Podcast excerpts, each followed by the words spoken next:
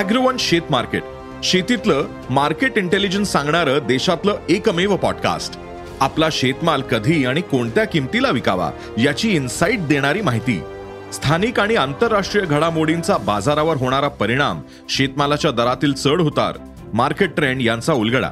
मार्केटबद्दल अपडेटेड राहायचे असेल तर हा पॉडकास्ट चुकवू नका.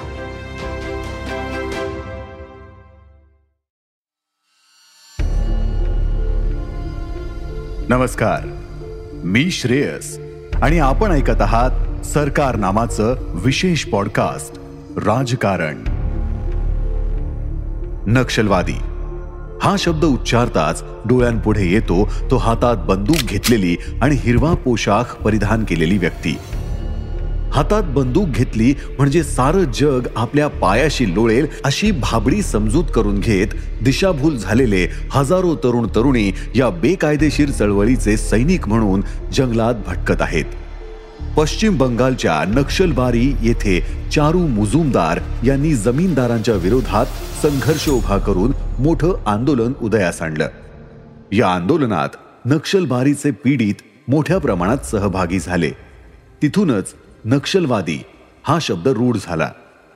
सुरुवातीला साम्यवादाचा विचार मांडत जमीनदारांच्या विरोधात उभी ठाकलेली ही संघटना वेगळ्या मार्गावर जात राहिली आणि पुढे जाऊन तिचं स्वरूप बदलत गेलं. पश्चिम बंगालमधून बाहेर पडत ही चळवळ झारखंड बिहार छत्तीसगड मध्य प्रदेश ओडिशा आंध्र प्रदेश अशा राज्यात प्रसारित झाली खरी. पण ती सशस्त्र होत गेली आणि भरकटली. बंदुकीच्या बळावर अन्याय दूर करायचा हा अघोरी विचार घेऊन ही चळवळ फोफावत गेली. आज घडीला ही चळवळ अकरा राज्यातील नव्वद जिल्ह्यात सक्रिय आहे. प्रत्येक राज्यातील स्थानिक प्रश्नांवरील असंतोषाला आपल्या नेतृत्वाची झालर चढवायची आणि तरुण तरुणींना चळवळीत ओढायचा नक्षल्यांचा डाव यशस्वी होत गेला.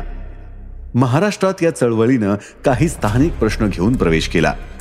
ऐंशीच्या दशकात ही चळवळ गडचिरोली गोंदिया आणि राज्याला लागलेल्या छत्तीसगडच्या सीमावर्ती भागात पाय पसरायला लागली. त्याची सुरुवात शंकरण्णा नावाच्या नक्षल्याने केली. गडचिरोली जिल्ह्यातील दक्षिण भागात म्हणजे सिरोंच्या आणि अहेरी भागात त्याने सुरुवातीला पाय ठेवला. त्याला सक्रिय मदत करणारे मोठे नेते आंध्र प्रदेश महाराष्ट्राच्या सीमेवर कार्यरत होते. यात किशनजी गणपती तिरुपती यासारख्या मोठ्या नेत्यांचा समावेश होता.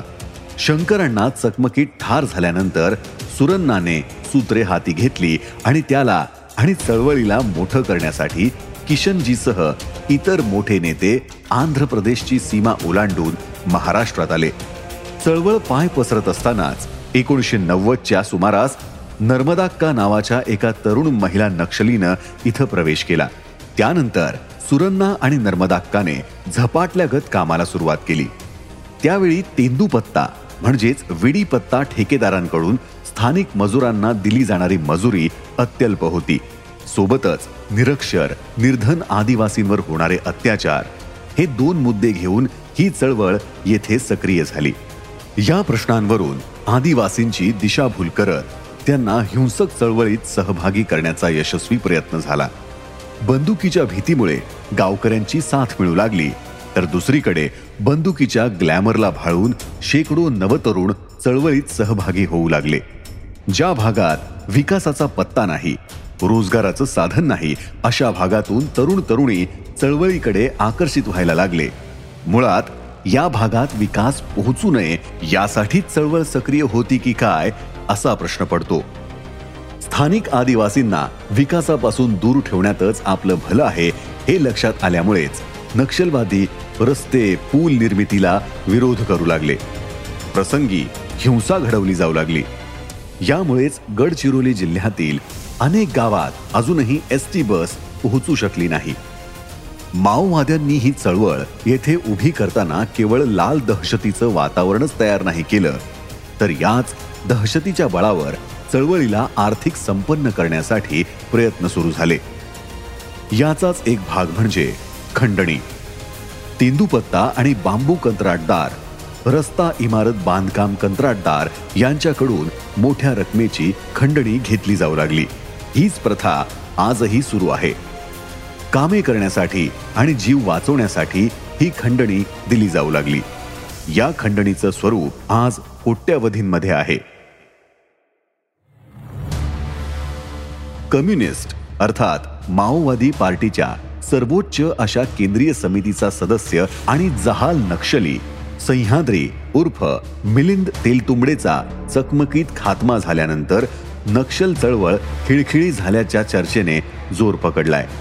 एखाद्या चळवळीतील मोठे नेते जेव्हा केव्हा मारले जातात किंवा अटकेत जातात तेव्हा त्या चळवळीवर जबरदस्त आघात होत असतो.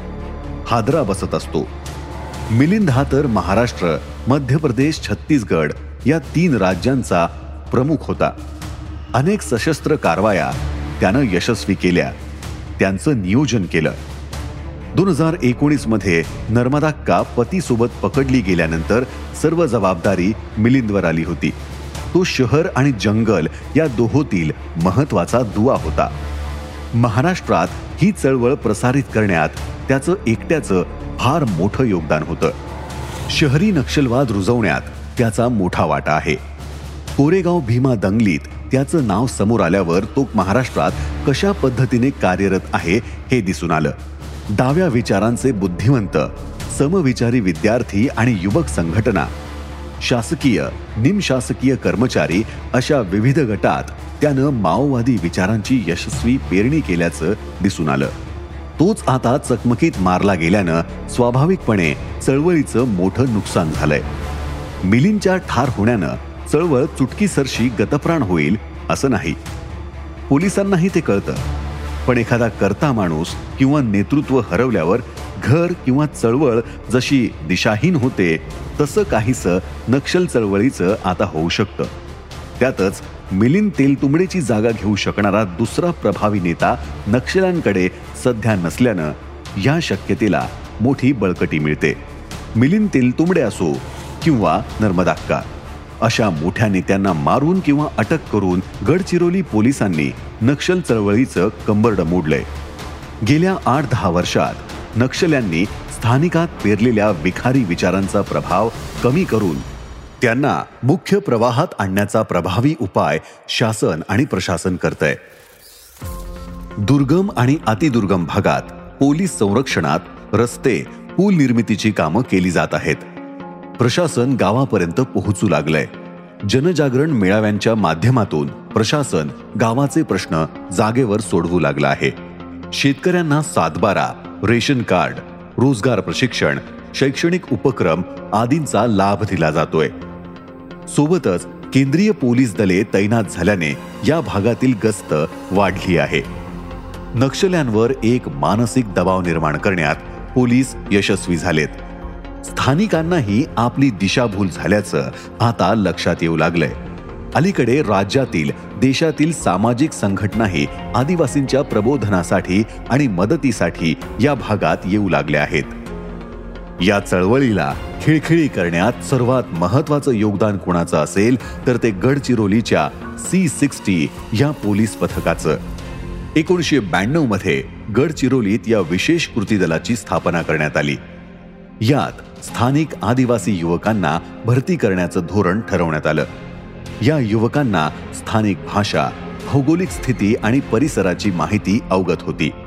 त्यांना गनिमी काव्याचं प्रशिक्षण दिल्यावर हे पथक नक्षल्यांचा कर्दन काळ म्हणून नावारूपास आलं. ग्यारापत्ती येथे मिलिंद तेलतुंबडे याच्यासह सत्तावीस जणांचा खात्मा असो किंवा इतर कोणत्याही मोठ्या सशस्त्र मोहिमा असो याच दलाने त्या फत्ते केल्या.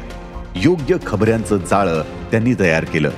आता तर सॅटेलाइट फोनचं जाळं केंद्रीय पोलिसांचं पाठबळ वाढलेली गस्त आणि सर्वात महत्वाचं म्हणजे नक्षल्यांकडे असलेला शस्त्रांचा तुटवडा यामुळे नक्षल चळवळ आता शेवटचे आचके देत आहे.